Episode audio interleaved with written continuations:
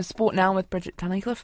Kia ora, Bridget. Uh, high jumper Hamish Kerr has overcome a world championship disappointment with a historic jump.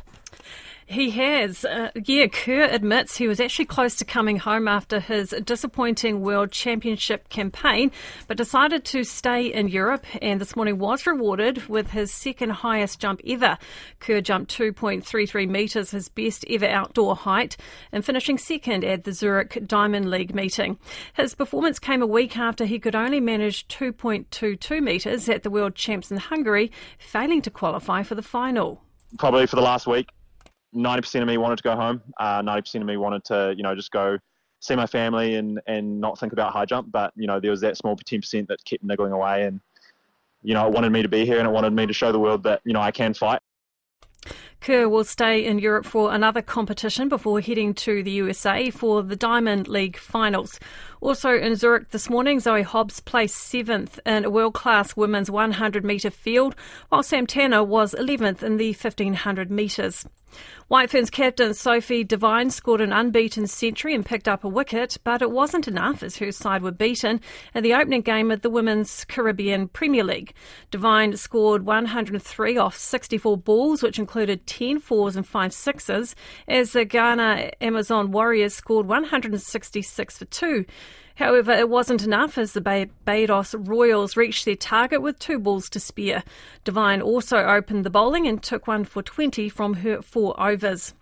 It's been another busy week for New Zealand driver Liam Lawson, but he's feeling more relaxed about his second Formula One race. Lawson finished 13th at last weekend's Dutch Grand Prix after being called in as a late replacement at AlphaTauri for Daniel Ricciardo, who was injured in a crash in practice. The 21 year old says it's been a bonus having the whole week to prepare for the Italian Grand Prix at Monza.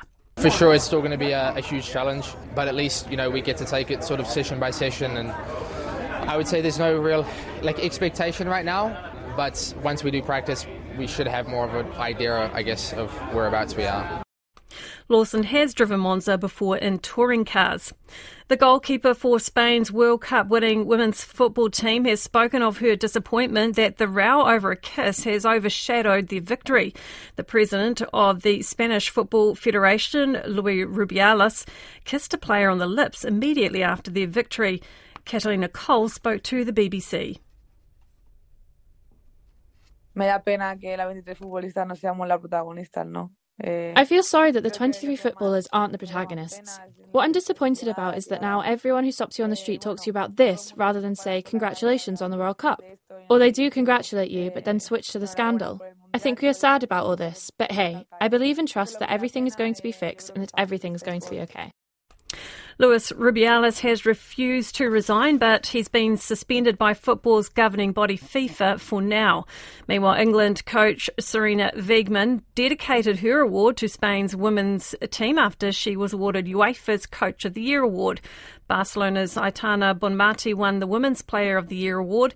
Manchester City striker Erling Haaland and manager Pep Guardiola won the Best Men's Player and Coach of the Year awards after helping City win three major trophies.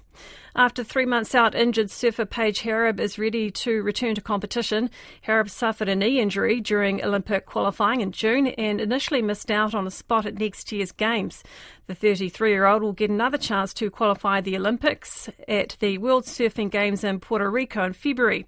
She says her first ever, her first event back will be on September 11th in Indonesia. I've now just had five small surf with my knee taped up and it's getting better and better each time I go out there. So with the month coming up, it's probably the perfect time to get back in the water and get it stronger and stronger every day. Koinanga Purongo Hakina Kina.